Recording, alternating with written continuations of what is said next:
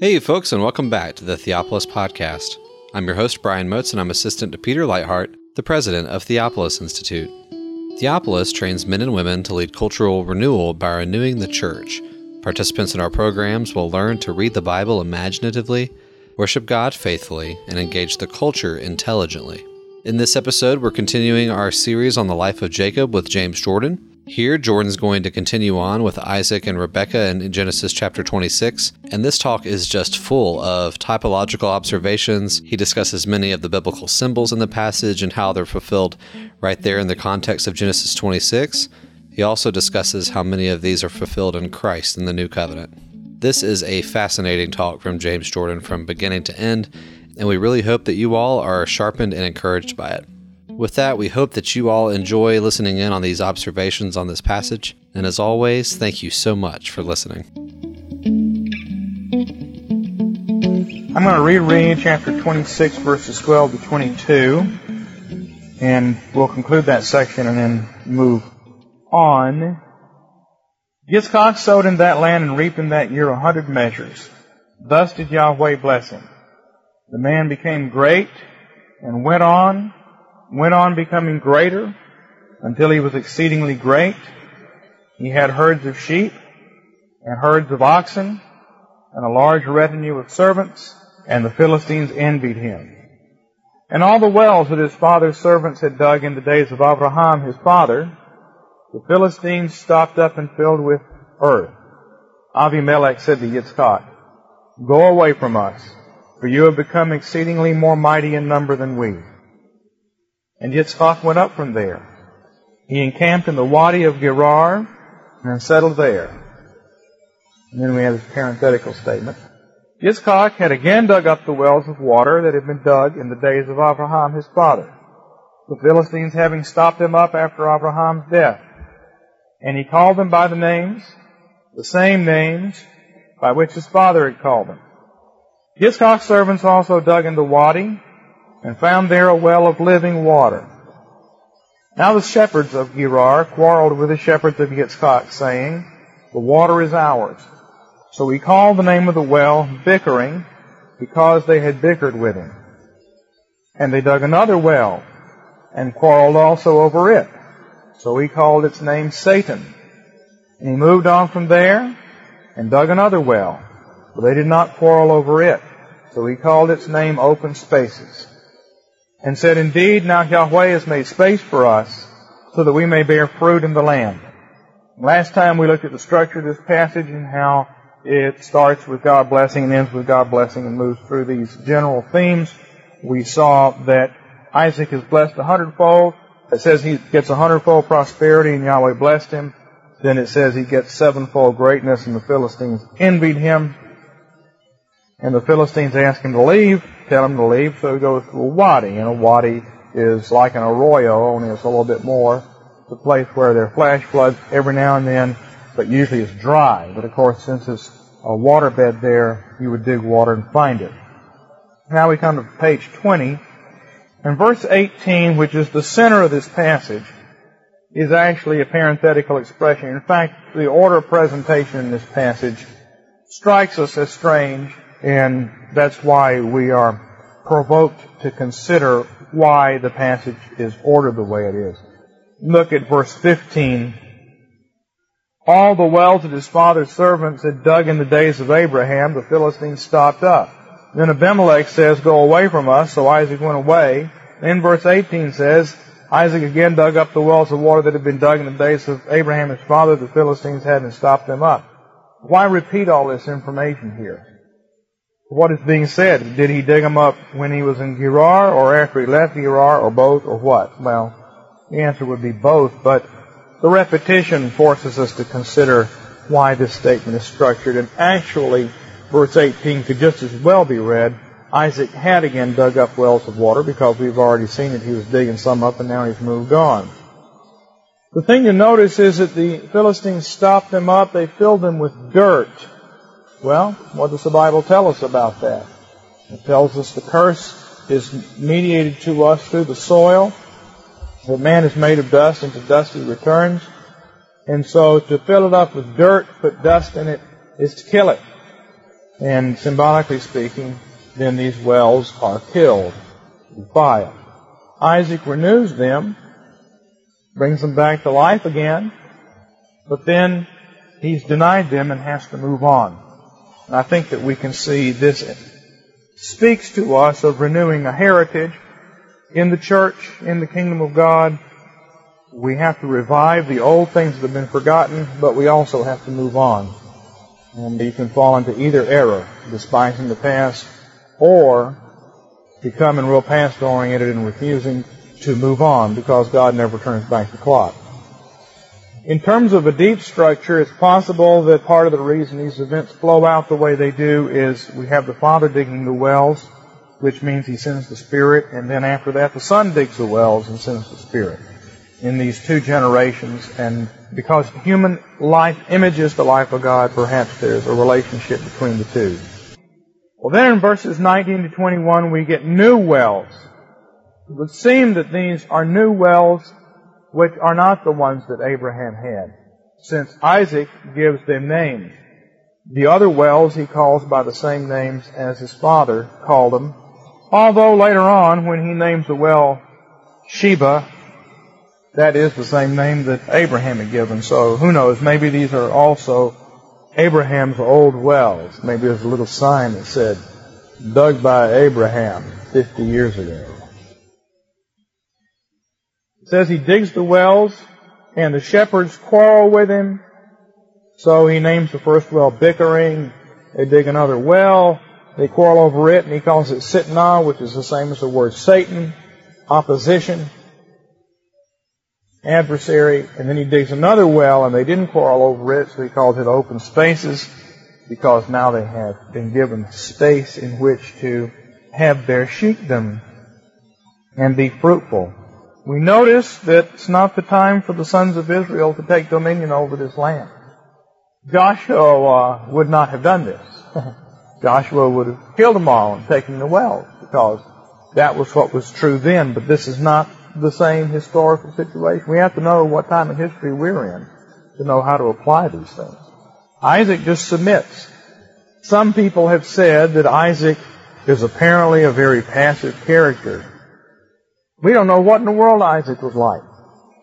Isaac lived 170 or 80 years. We have about three incidents out of his life in the Bible. He might have been a big, boisterous, flaming guy. But in this situation, he quietly goes along with things. You can't psychologize these Bible characters and they live nearly 200 years based on four or five incidents in their lives. That's not why they're here. So Isaac is presented as somewhat passive in this situation. Abraham had been as well in this situation. It's not yet the time to rule. It's not his land. So he goes along with it. He's patient. Patience is a major theme in Genesis. Adam was told that sooner or later he'd be given the tree of knowledge, but he's supposed to wait and learn patience and not grab it for himself. Similarly, in Hebrews, it says that Abraham, having patiently waited, we're supposed to have the faith of Abraham. Abraham was very patient. Isaac is patient. Patience is not gritting your teeth and saying, well, I guess I have to endure this. Patience is, I know that it will come in the end, and I'll joyfully do what I'm supposed to do now, and when it comes, I'll be glad about that too.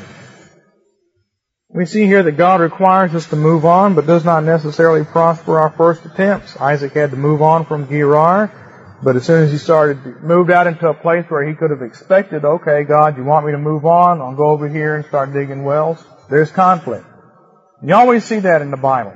God starts something new, almost immediately there's conflict. There's trials. As soon as Israel comes out of Egypt, what happens? Well, there isn't food. and there isn't any water. Then they have to deal with the Amalekites. Then they get to Mount Sinai. There's always a challenge that comes up when a new project is started. And that preliminary trial is something you have to kind of work your way through. And that goes back to the garden. As soon as Adam and Eve were made, almost immediately, there's a challenge. Satan comes and says, eat this fruit. They have to deal with that. You kind of get tested in terms of your new situation. Isaac is tested. Is he going to fight with these guys, seize the kingdom? That God is not ready to give him? Or is he going to quietly submit and move on? The answer is, quietly submits and moves on. See, this is going to be the challenge later on in the passage that matches this one. Here we have Adam and the tree of knowledge, which is eventually. What does Adam do? He grabs it. Now here we have the sons of Abraham, and they're promised the land of Canaan. But they're supposed to wait until God is ready to give it to them. Do they seize it, fight for it, or do they wait? What does Isaac do? He waits. Now remember that in our chiastic structure of the Jacob narrative, the story that matches this one is the story of Simeon and Levi and the rape of Dinah. What happens in that situation? Do they try to go along or do they take over that territory?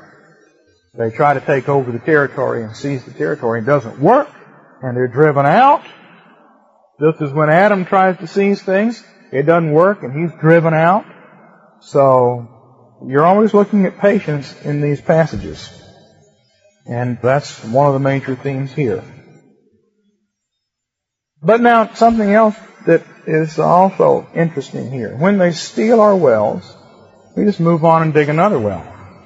The fact that they stole the first well you dug doesn't mean you say, well, I'm going out of the well digging business. This means you go on and dig another well.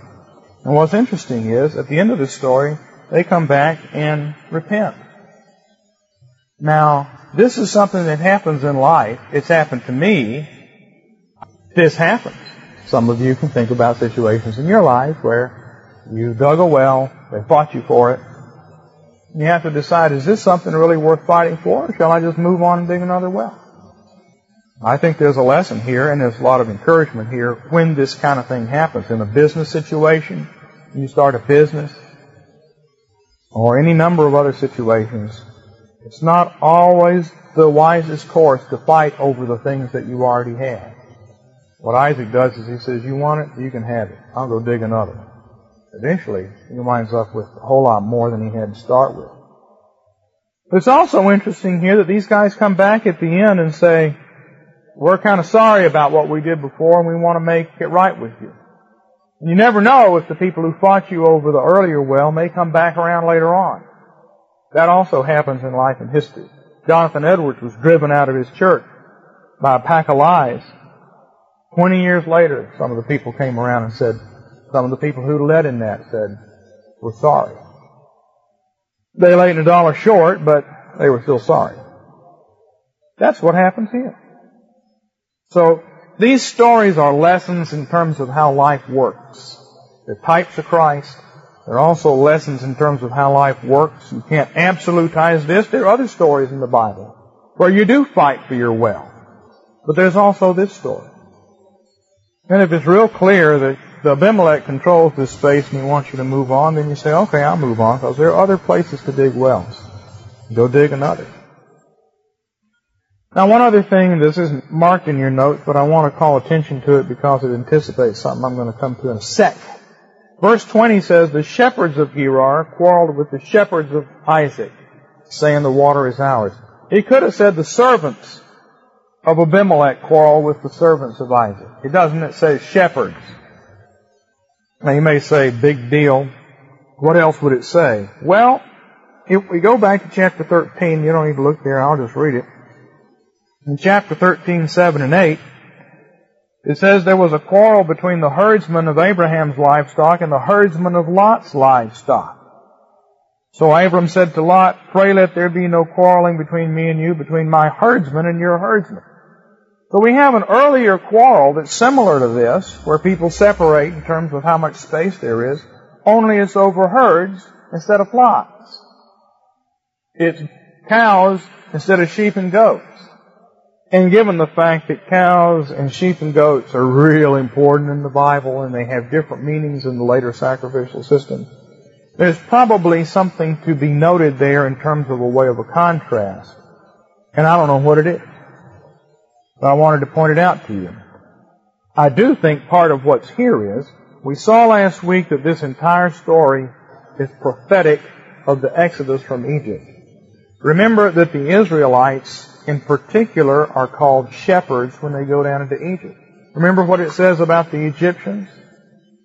That the occupation of being a shepherd was regarded as an abomination by the Egyptians. And so Israel, as they go down to Egypt, are given the land of Goshen, which is really great land, but it's a separate part of Egypt, because the Egyptians don't want to be around stinky shepherds. Sheep really stink. And we don't know for sure if that's why or what the reason is, but it says the Egyptians regarded shepherding as a distasteful occupation, and they wanted to keep it at a distance. Israel is defined as a nation of shepherds, and also defined as a nation of sheep at Passover when a sheep substitutes for them. So right here, I think we can see that this characterization of Hebrews as shepherds and as sheep is pointed to in this passage partly because that's what's going to happen later on. It's as shepherds and as sheep that they repeat this history at the Exodus. But there's another aspect as well, and I mentioned it before, and we're going to come back to it in just a sec. A generation earlier, when an earlier Abimelech fought with Abraham about these wells, Abraham gave seven sheep to Abimelech in exchange for the wells. Actually, he sent seven sheep to Abimelech. Now that is followed by sending Isaac into Gerar. The seven sheep that come from Abraham and go to Gerar for the wells is parallel to Isaac, the son of Abraham, going into Gerar for the wells. And I'm going to unfold that for you in a few minutes. But the very fact that he shows up there with sheep as sheep is following on something that had happened in the previous generation where sheep were sent for the wells from Abraham. So, I wanted to point that out. something in the text here. It didn't have to be written this way. Could have said, Isaac's herdsmen fought with the other herdsmen. Or his servants. Verse 19 says, Isaac's servants dug in the wadi. And you could have said in verse 20, now the servants of Abimelech quarrel with the servants of Isaac. But no, shepherd comes up and is particularly noted here. We want to be aware of the sheep theme.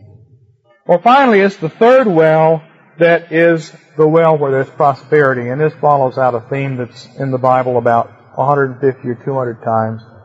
And that is that things change on the third day, or in the third year, or in the third month, or on the third hour. You have conflict, and then when you get to the third, things change. And when you get to the fourth, you move into a preliminary Sabbath, where the lights are lit in the heavens in anticipation of the seventh day, which is the final Sabbath. So, Jesus resurrected on the third day, he ascends to the heavens on, so to speak, the fourth day. These are all themes that are all over the Old Testament the third day change. And here it is again, the third well. The first well bickering, the second well even more than that, see? And the first well is just some conflict. Isaac says, hey, don't want any conflict. We'll just go on dig another well. The second well is actual, real, hardcore opposition. The same word as the word Satan is used here. They call this well Satan, Sitnah. So the opposition has increased to a crisis, but when we get past the crisis, we get to the third well, open spaces. Uh-huh. I don't know if the phrase third time is a charm comes up out of the Bible or not. Human life is made this way. Even if we didn't have the Bible, we'd know this. Because if you want to emphasize something, you say it three times. You don't say it four. You know what I'm talking about? Do you? Don't you? See, you would ask somebody that question three times. You wouldn't ask him more than that. It's just human nature to do things in threes. Things that come in time, think about it. They'll check things out three times. It's not because people have read the Bible so much that they've all become aware of this third day, third hour, third time thing.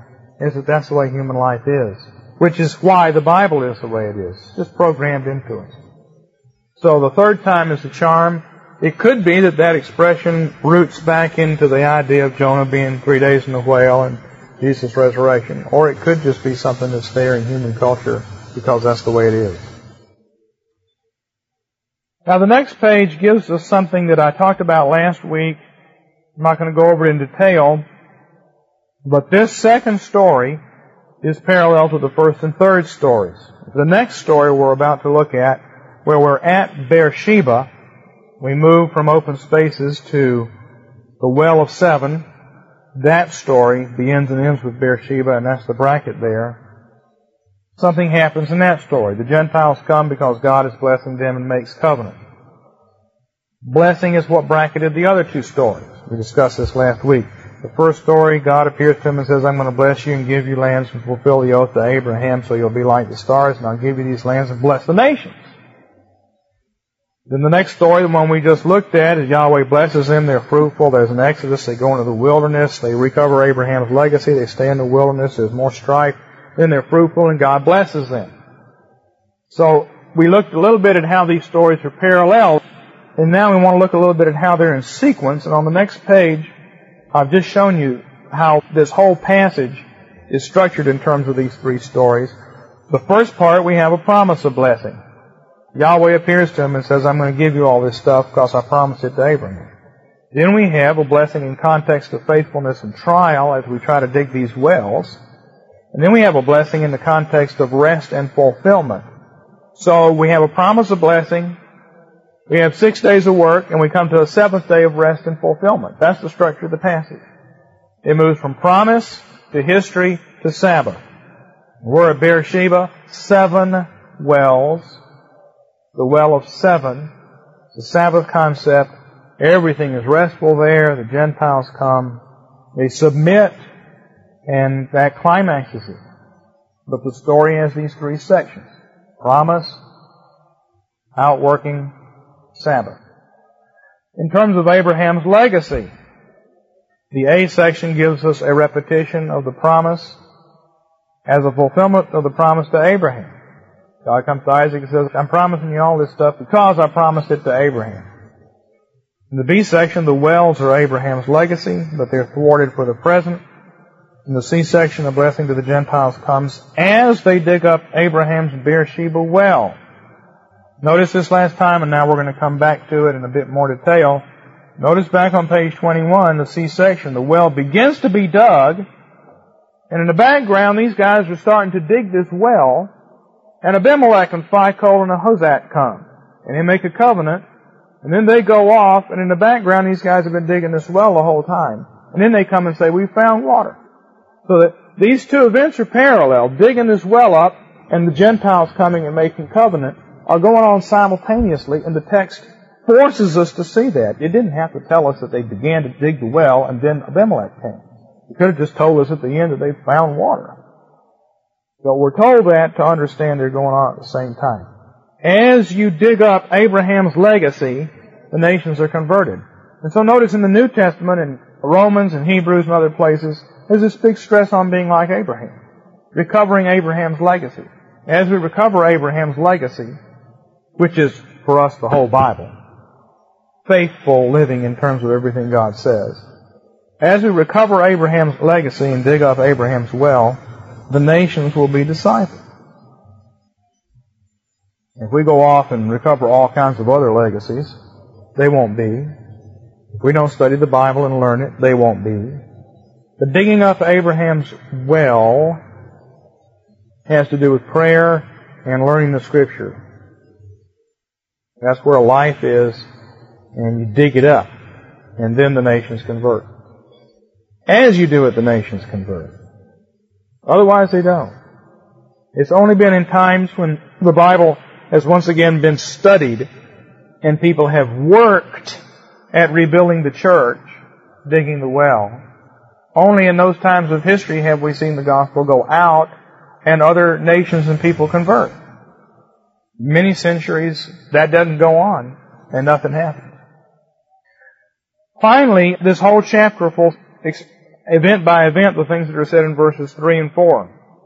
God says, I will bless you. Sojourn in this land, and I will give you a blessing. And what happens? Isaac sojourns and he gets a hundredfold blessing and he's sevenfold blessing and all this stuff we've seen. And then he says, I will make your seed like the stars of the heavens. Well, verse 16, Abimelech says, Go away because you become so many more in number than we are, like the stars. And then he says, To your seed I will give these lands. Well, that starts in that they do have dominion over some of these wells. And they're allowed to stay there. And then it says, All the nations of the earth shall enjoy blessing through your seed. And the next thing that happens is, some of the Gentiles come and are blessed. So the precise things that God says as He makes a promise to Isaac as Isaac goes into Gerar, they receive a first fulfillment while he's there. He gets blessed. He gets some of the land, some of the Gentiles come. And that assures him that eventually it'll come true in the fullest sense. Now, I'm going to quickly, and I don't know if we'll get through all of this, but I'm not going to come back to it next week take us back to the first time we come to Beersheba. We are now at Beersheba. Isaac is digging up the Beersheba well again. Abimelech comes to him, makes a covenant with him, and the well is dug up, and Isaac names it Beersheba, which is the name Abraham had given it. And now we want to go back and look in chapter 21 at the first time the Beersheba well comes into picture. Beer Sheva, Sheva. Chapter 21, 22 to 34. The word Sheva means seven and the word Shava means swear. So you'll see this as well of seven or well of the oath. Bear means well. Because real wells have beer in them instead of water. Or not. So, bear, Sheva, well of seven. Bear, Shava, well of oath and it can mean either one, and it means both. Scholars regard it as a coincidence Sheva and Shava are the same, and that Abraham is making a pun when he names it well of the oath or well of seven. It's more likely that Sheva and Shava really are the same word, and it just, depending on context, what it means. To make an oath is to do something seven times. God sets up the covenant, he does something seven times. He works in seven days. The Spirit is always the one who makes these covenants and oaths, and He is the sevenfold Spirit. I think that it's really the same word. And the idea of oath making and covenant making and the idea of something being sevenfold are basically fundamentally connected. Now, let me just read to you chapter 21, 22 to 34. It was about this time, about that time, about what time? About the time that Ishmael was sent away. And these stories are linked. About the time Ishmael was sent away, verse 22, that Abimelech, together with Phicol, the commander of his army, said to Abraham, God is with you in all that you do. So now swear to me here by God, if you should ever deal falsely with me with my prodigy and posterity, then blah, blah, blah, blah, blah. That's the beginning of the oath. Rather faithfully as I have dealt with you, deal with me and with the land in which you sojourn. Abraham said, I so swear. But Abraham rebuked Abimelech because of a well of water that Abimelech's servants had seized. Abimelech said, I don't know who did this thing, nor have you ever told me, nor have I ever heard of it apart from today. Hey man, it's the first I've heard of it. So Abraham took sheep and oxen and gave them to Abimelech, and the two of them cut a covenant. Well, this is the covenant. And then there's the well thing. And Abraham set seven ewe lambs of the flock aside. And Abimelech said to Abraham, What mean these seven ewe lambs that you set aside? And he said, Indeed, these seven ewe lambs you should take from my hand, so that they may be a witness for me that I dug this well. Therefore that place was called Beer Sheva, well of seven or swearing. For there the two of them swore. Thus they cut a covenant in Beer Sheva. Then Abimelech and Phicol, the commander of his army, arose and returned to the land of the Philistines. Now he planted a tamarisk, your Bible may say oak, in Beersheba, and there he called out the name Yahweh, God of ages. And Abraham sojourned in the land of the Philistines for many days. There is an inclusio in this passage. We now know what an inclusio is. The passage ends the way it begins, verse 22. Elohim is with you in all that you do. And at the end, he called out the name Yahweh, Elohim, everlasting. Everlasting Elohim. That is the inclusion. Now, what's interesting is, Abimelech uses the Gentile name for God, Elohim, not the covenant name Yahweh. And Abraham uses the same name, calls out the name Yahweh, the covenant name, but he also adds to it the Gentile name, the more general name, Elohim, everlasting God. But when we come to the Isaac story, when Abimelech comes to Isaac, he says, We've seen that Yahweh is with you. You are blessed by Yahweh. Now they're using the covenant name, so there's a contrast, and exactly why that contrast is there, I don't know, but there's a significance behind it, I can assure you. Someday people will be able to plumb the depths of this contrast. There's a reason why the second time around Abimelech is somehow or other moved closer in to the covenant situation and uses the name covenant.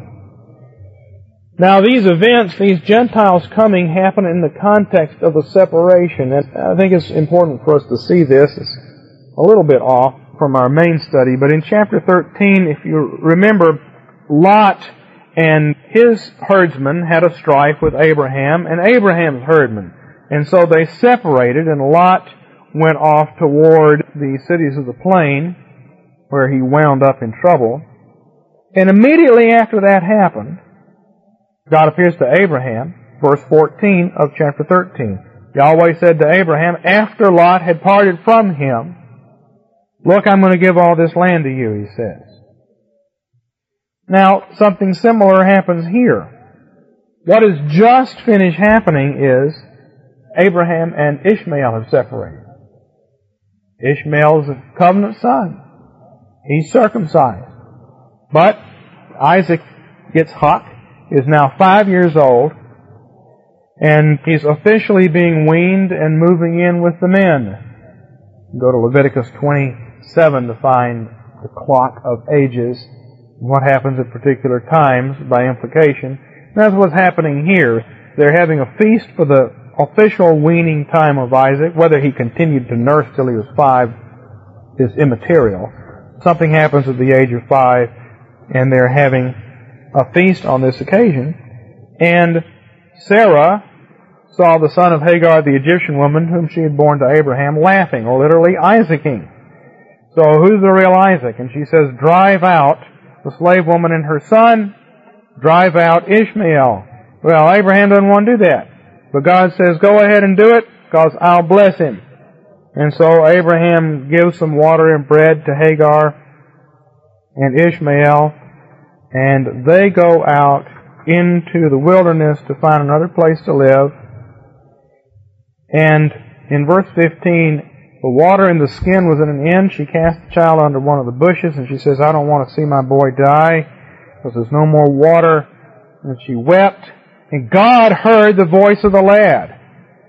Anybody tells you Ishmael is unregenerate, didn't have a relationship with God, is wrong. He clearly does. God hears his voice. God's angel called to Hagar from heaven and said to her, verse 17, What ails you, Hagar? Don't be afraid. God has heard the voice of the lad. Where he is, arise, lift up the lad and grasp him with your hand, for a great nation I will make of him. God opened her eyes and she saw a well of water, new water. The old water's given out, but now God gives him new water. And then it says in verse 20, God was with the lad. Emmanuel, God with us. Now, verse 20 says, God was with the lad and he grew up. Verse 22, Abimelech said, God is with you, Abraham. This is direct tie between these two things. In verse 22 it says, It's about the time that God is with the lad, Ishmael. And Ishmael is driven out and God says he's going to be with him. That Abimelech comes and says to Abraham, God is with you. Oh, what does this do for Abraham? What's happened to Ishmael? Ishmael has been sent out and now he's a Gentile. And God has said, I'll bless him. But is he going to be saved? Is God going to be with him? Well, right about that time, some Gentiles come to Abraham and say, hey, we want to be in. We want to be in covenant with you. That's a proof to Abraham that yes, indeed, God is going to be with Ishmael. Just as Abimelech and his people are converts, and they want to be with Abraham, so God is going to fulfill this promise to Ishmael, and Ishmael will be saved. This connection between saving the Gentiles. Abraham has to separate from Ishmael, not because Ishmael is evil, but as the Bible tells us in other places, because sometimes we have to lay aside every weight. Laying aside the weights that slow us down doesn't always mean separating from evil. It can mean setting aside things that are perfectly good, but are in the way of what you want to do. So, nothing wrong with Ishmael, nothing wrong with separating Ishmael, but Ishmael was in the way at this stage in history. So there's a separation, and immediately after the separation, God does something, covenants are made, blessing ensues, and at the same time, there'll be blessing for Ishmael as well. Now we come to this seven ewe lamb business. I'd like to, for us to think about it, and your notes are pretty full here, so if this gets confusing, I think you can follow the notes if you want to study it out again later on. The first thing to notice is that a ewe lamb is a female, and wells are female, and sending out ewe lambs corresponds to the outflow of water from a well. The lambs are a substitute for the well water. They're given to Abimelech in exchange for it. Or possibly Abraham has seven wells, because we'll see that Isaac digs up several wells. We've already seen that. We only are told about one well here in the Abraham story, we find that Isaac digs several wells back up and gives them the same names as Abraham. So maybe there's seven wells here. Maybe that's implied, and that's why there's seven ewe lambs. If that's right, then the seven lambs buy seven wells, or some wells, for Abraham and thus for Isaac, and accordingly, it's sinful for the Gerarites to deny Isaac these wells. They belong to Isaac from Abraham but the Philistines had taken them back over. They should not have done that. Now, in the context of Genesis, if you give seven of something, that's your whole creation. Seven lambs signify Abraham's whole creation. The seven days of creation are God's whole world, and seven of something is a symbol for the entirety. And since Abraham gives everything he has to Abimelech, and everything that Abraham has is Isaac. Abraham doesn't care about anything else. Isaac is everything. And Isaac will your seed be called. Abraham's entire life, his whole life is focused down onto Isaac. So, to send seven is equivalent to sending Isaac. And that's what was going to happen. Isaac is going to go down into this territory. He's going to follow these seven lambs down there. And that's the connection. The sevenfold ewes proceed from Abraham to Abimelech. Notice that Isaac, Abraham's lamb, also goes to Abimelech. Is Isaac a lamb? Yeah, in chapter 22, Isaac is taken up to be sacrificed and God provides a ram as a substitute. We're in this sheep stuff.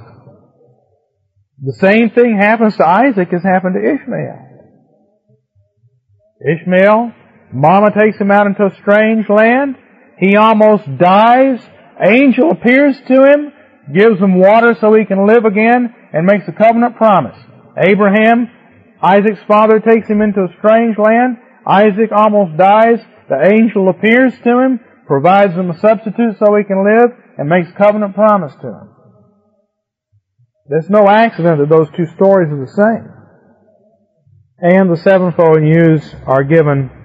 Well, my point is that Isaac is the lamb that goes to Abimelech. The sevenfold ewes are given as a proof that Abraham dug the well. Now, I think there's a deep structure behind this.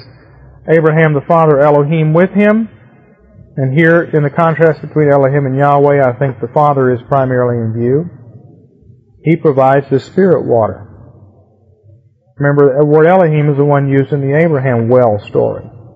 Mankind initially rejects the Spirit and tries to seize the wells for himself. And that's what had happened. Pre-Christ men eventually accept the Father Elohim based on the sacrifice of seven animal substitutes which point toward the Father provides the sevenfold lamb as the substitute, sending him into the world as Isaac is forced to Gerar in chapter 26. Post-Christ men initially reject the Son or Lamb as he digs wells to provide water. Who is the Spirit of Father Elohim, but mankind eventually accepts the Son, Lamb, and His water. In other words, first of all, Abraham digs a well. Second of all, the people in Gerar seize the wells. Third of all, the Gerar people come and they accept the wells and make covenant with Abraham, accept God. But in the course of that event, there's a picture of a lamb that's going to be doing something in the future. And so the next thing that happens, the Son comes, Jesus comes, and He is a substitute. He's sent into the world. After that, He starts to send wells at Pentecost, but people fight over the wells. They want to steal all the energy of the kingdom. They want to steal the universities that we build and the colleges that we build and the hospitals that we build. But eventually, they'll come back around like Abimelech and Phicol and accept the wells that belong to Christ and acknowledge Him. I think that's the overall large sequence behind this. One other thing to notice here in connection with these events. Seven lambs and an oath. The oath that God made in chapter 22 to Abraham, and he repeats it to Isaac, and this is the only oath that we're told about. He confirms that oath by sending his lamb to the world to suffer to provide the spirit water. Here in the story in chapter 21, we have a covenant and we have an oath. The oath is connected with the lamb. God gives all he has, which is his seven, which is his whole creation, which is his only son. An oath is a seven pledge of one's whole world. Now that's the connection between the words. Sheva and Shava. Same word, and that's really where I've been going in this. Why is this the same word? Why is this word Beersheba so important and keeps showing up? Because if you make it a real oath, you're pledging yourself and everything that is yours, and especially your children. Thus God swears by himself, which is the second person who is offered as surety for the oath. God the Father gives us God the Son as a pledge of his oath. Abraham gives seven sheep. Abraham gives Isaac. We find that Abraham leaves Beersheba to offer his son and then returns to Beersheba in chapter 22. Abraham leaves Beersheba, goes to Mount Moriah, offers sacrifice, and then he comes back to Beersheba. Verse 19 of chapter 22, Abraham returned to the lads. They arose and went together to Beersheba, and Abraham remained at Beersheba. Isaac leaves Beersheba to go into the world and then returns to it. First he goes to Ishmael's place, Beer Lahai where he gets his bride. Compare that to the Jew first and Paul's statement that Ishmael is the Jews. Then he goes to the Gentiles, Gerar, to make the whole world fruitful with spirit water.